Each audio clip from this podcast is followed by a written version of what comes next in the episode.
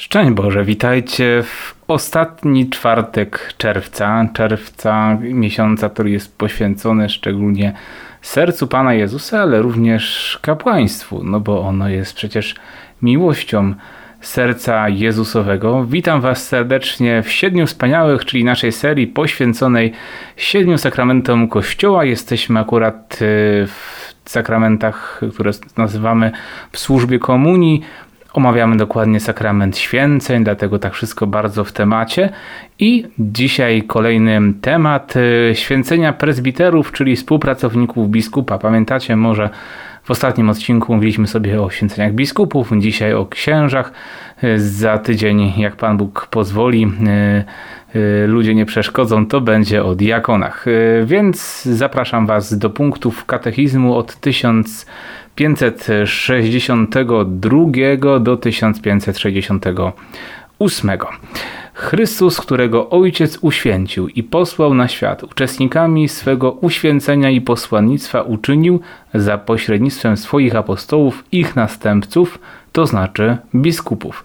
Oni zaś w sposób prawomocny przekazali zadania swego urzędu w różnym stopniu różnym jednostkom w Kościele. I tu mamy to jest cytat, 41 y, punkt y, katechizmu. Mm, pochodzi to z Soboru Watykańskiego II, Lumen Gentium 28. Obowiązek posługi biskupy został zlecony w sposób podporządkowany prezbiterom, aby ustanowieni w stanie kapłańskim byli współpracownikami stanu biskupiego w celu należytego wypełniania powierzonego przez Chrystusa apostolskiego posłannictwa i to już jest cytat z kodeksu prawa kanonicznego i te dwa fragmenty można powiedzieć się jakoś uzupełniają. Taki wstęp, y, czyli po co są księża? Tak naprawdę ten y, fragment mówi.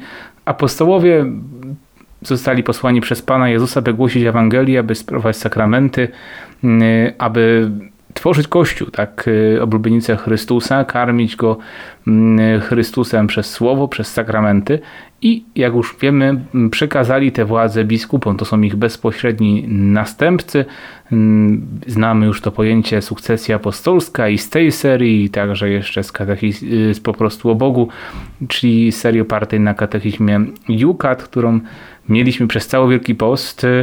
I oni, zobaczcie, przekazali zadania swojego urzędu, czyli to, co jest zadaniem biskupów, oni jakąś cząstkę tego przekazali prezbiterom, czyli księżom.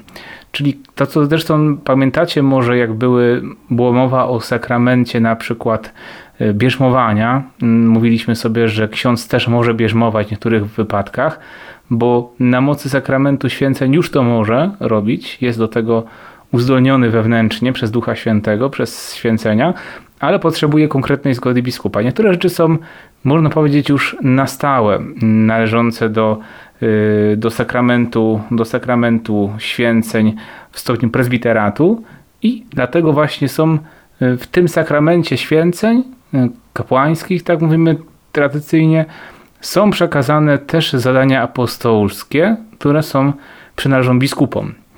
Czyli to jest już też takie uczestnicze, księża też uczestniczą, można powiedzieć, w jakimś stopniu w sukcesji apostolskiej.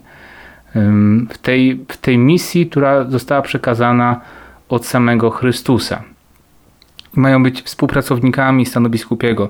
To się w praktyce dzieje tak, że to biskup stoi na czele diecezji czy archidiecezji i my jako kapłani jesteśmy takimi na, rękami biskupa, można powiedzieć, którymi on posługuje się po całej diecezji, że ta diecezja jest dużo to tych rąk, potrzeba wiele do pracy i, i posyła nas każdego zgodnie z tak powinno być przynajmniej zgodnie z jego charyzmatami i uzdolnieniami do tych parafii konkretnych czy posług w ko kościele, które są potrzebne. Mm, biskup ma od tego księży. Oczywiście sam też może y, posługę sprawować i taką najważniejszą, najpiękniejszą liturgią, chyba o tym było też tydzień temu, jest sprawowana pod przewodnictwem biskupa, tak to było w 1561 punkcie że ta Eucharystia ma szczególne znaczenie. Mówiliśmy sobie, że mm, ma też wtedy tak liturgicznie nawet, jak to jest biskup decyzjalny, też się to podkreśla siedmioma świecami.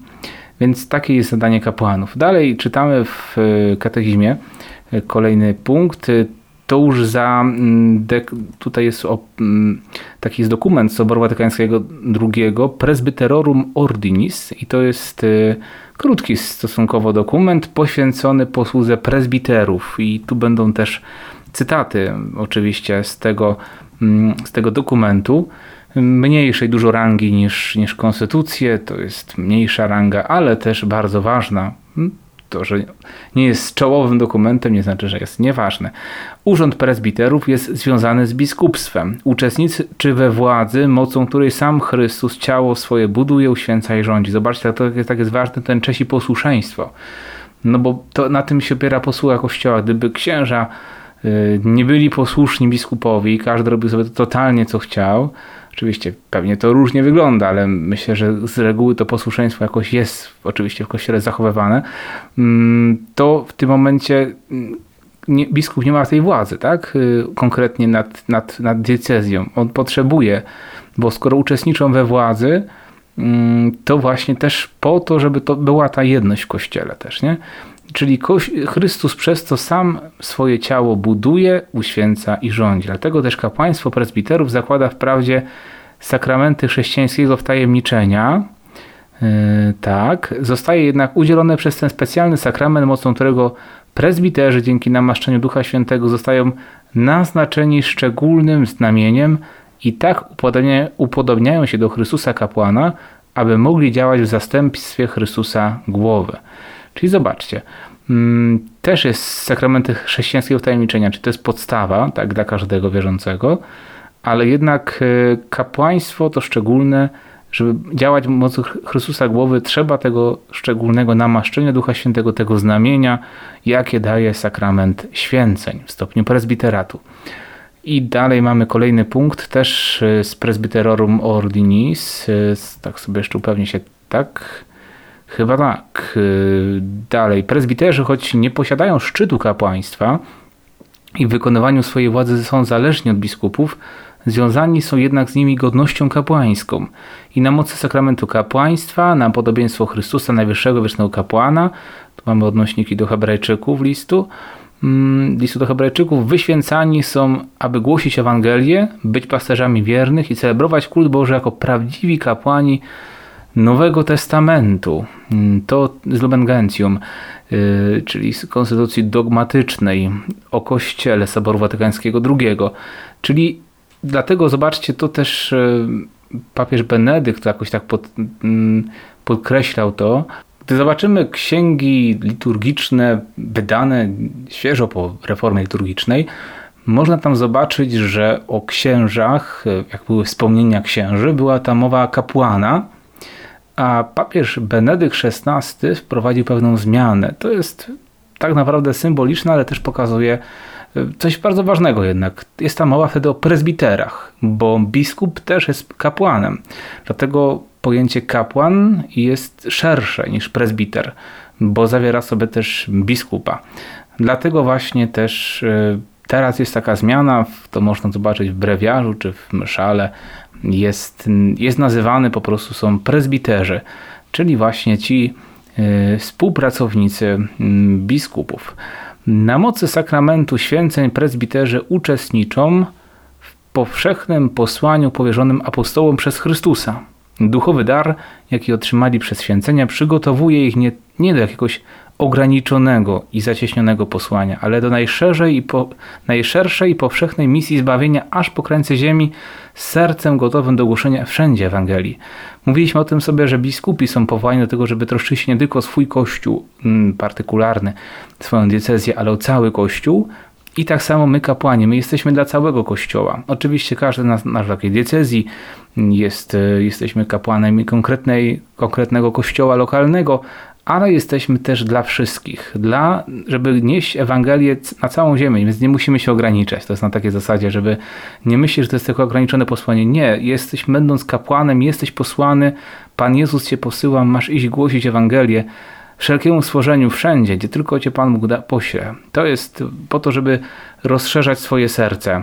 I to z dekretu Presbyterorum Ordinis i Optatam Totius, tak się nazywa dekret. Nie pamiętam dokładnie teraz co to jest, nie będziemy teraz sprawdzać, ale to możecie sobie sprawdzić. Dekret optatam totius. co to jest praca domowa. Swój zaświęty urząd sprawują przede wszystkim w kulcie czy uczcie eucharystycznej, w której działając w zastępstwie, czyli in persona chry, e, Chrystusa głosząc Jego tajemnicę, łączą modlitwy wiernych z ofiarą tego, który jest ich głową i ubecniają we mszy świętej, aż do przyjścia pańskiego jedyną świętą ofiarę Nowego Testamentu, mianowicie Chrystusa, ofiarującego się raz jeden Ojcu na ofiarę niepokalaną. E, z tej jedynej ofiary czerpie całą moc, swoją moc cała ich posługa kapłańska. To ksiądz Franciszek Blachnicki, pewnie czytając Sobór Watykański II, dobrze się na Soborze znał, e, właśnie mówił, że kapłan jest dla Eucharystii. To jest przede wszystkim, to jest e, nawet napisane, że przede wszystkim w kulcie czy uczcie eucharystycznej. Kapłan jest dla mszy świętej. Kapłan jest po to, żeby każdego dnia ubecniać Chrystusa, aby, zobaczcie też takie to jest ważne, łączyć modlitwy wiernych z ofiarą tego, który jest ich głową. Mm, jednak ten kapłan ma swoje znaczenie, jest potrzebny tutaj. Nie? Kapłan zbiera nawet modlitwa, która się nazywa mm, kolekta, nie? czyli która zbiera wszystkie, ten módlmy się na początku mszy świętej, tak? przed drugą słowa na końcu obrzędów wstępnych mówi módlmy się, to jest modlitwa zwana kolektą, czyli taką zbierającą wszystkie modlitwy wiernych, po to, żeby właśnie złożyć to wszystko później też Chrystusowi, zwłaszcza potem jest, mówi, kiedy mówi módlcie się, aby moją i waszą ofiarę przyjął Bóg Ojciec Wszechmogący i co mówią wierni, niech Pan przyjmie ofiarę z rąk Twoich, na cześć i chwałę swojego imienia, z rąk Twoich, przez ręce kapłana. Tak to jest skonstruowane, kult więc też cała posługa kapłańska, jak kapłan potrzebuje odnowienia jakiegoś swojego życia kapłańskiego, to jest przede wszystkim źródło mm, z Eucharystii. Jest narodzony i dla Eucharystii jest stworzony. Więc tam mamy każdego dnia możliwość odnawiania swojej, e, swojej posługi, swojego, swojej istoty, swojej tożsamości. Myślę, że tożsamość, tak, to, to z Eucharystii. Dlatego też trzeba tą Eucharystię sprowadzić nie tak jak kapłan sobie chce. To nie kapłan tworzy Eucharystię, tylko Eucharystia tworzy kapłana. Po to są te przepisy, po to są pewne zasady, pewne gesty liturgiczne. To liturgia dobrze sprawowana, poprawnie, zgodnie z przepisami, z duchem liturgii, kształtuje duchowość kapłańską. Dlatego tak bardzo ważne jest, żeby księża się przykładali i też, zobaczcie, też to zależy od wiernych od ilości wiernych, ale przede wszystkim też od e, ich zaangażowania, jak się modlą, czy jest to msza święta z piękną oprawą, która też jest wyrazem modlitwy. Kapłan oczywiście ma też wielki wpływ i sam to widzę, jak, jak wiele zależy od kapłana, który jest głównym celebransem. Nawet mogą być różni kapłani koncelebrujący, ale ten, który przewodniczy modlitwie, on nadaje jakiś, takiegoś ducha tej modlitwie, jakiś przewodzi rzeczywiście jak to, jak on się modli, wpływa na, na modlących się wiernych. Tego tak bardzo, bardzo ważne jest, żebyśmy wszyscy byli święci. Wtedy będziemy wzrastać. Każda msza święta będzie nas ubogaceniem i kapłan będzie się uświęcał, wierni się będą uświęcali. Cały Kościół Boże. Kapłani i pilni współpracownicy stanu biskupiego, jego pomoc i narzędzie, powołani do służenia ludowi Bożemu, stanowią wraz ze swym biskupem jedno grono kapłańskie, czyli presbiterium, tak to się mówi. E, presbiterium to oczywiście też taka część kościoła, ale też tak mówimy na kapłanów danej, danego kościoła partykularnego, czyli na przykład presbiterium kościoła częstochowskiego poświęcające się różnym powinnościom. Zobaczcie, grono kapłańskie ma różne powinności. Każdy ksiądz ma swoje zadanie.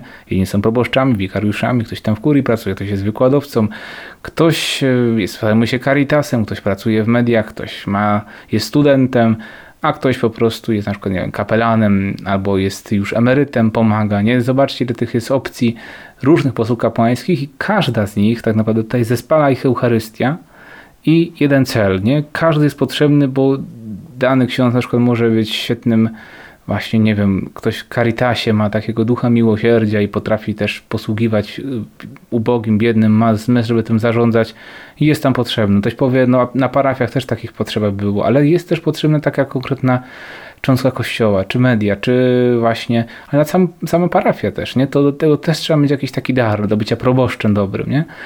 Proboszcz, który dobrze potrafi prowadzić wiernych, który jest pasterzem, który jest tymi ludźmi, który potrafi ich pokochać. Każda parafia ma też swoją specyfikę. To jest też, na wiosce jest inaczej, w mieście jest inaczej, nawet w jednym mieście jest inaczej, bo są różne parafie różne. To jest tak, tak, tak wielki, wielki obszar i dla każdego miejsce jest i do każdego Pan mógł dotrze też przez innego kapłana. Jeden cię ksiądz nie będzie przekonywał, a drugiego przekona i będzie, okaże się, że jest super księdzem, nie? Czasami łatwo wchodzimy w ocenę, sam się na tym łapię, mm, patrząc na braci kapłanów, może, że ktoś mi się, według mnie, to mi się nie podoba, a ktoś może pomyśleć o mnie, że to, co ja robię, mu się nie podoba. I jakbyśmy tak tylko patrzyli, to nic, do niczego nie dojdziemy. Niech każdy robi to, co robi jak najlepiej, a w tym momencie będzie jak najlepiej. Dobrze, mm, idziemy dalej. W poszczególnych lokalnych zgromadzeniach wiernych czynią oni obecnym w pewnym sensie samego biskupa. Zobaczcie, to jest takie ważne. Też yy, i biskup też powinien to uwrażliwiać księży i księża o tym pamiętać, że są w imieniu biskupa, nie? I to też dlatego biskup musi tych księży mądrze roz, rozprowadzać po diecezji razem z tymi księżmi, którzy mu pomagają w tym w kurii. No właśnie, żeby to, to byli też, żeby się nie musiał wstydzić, nie?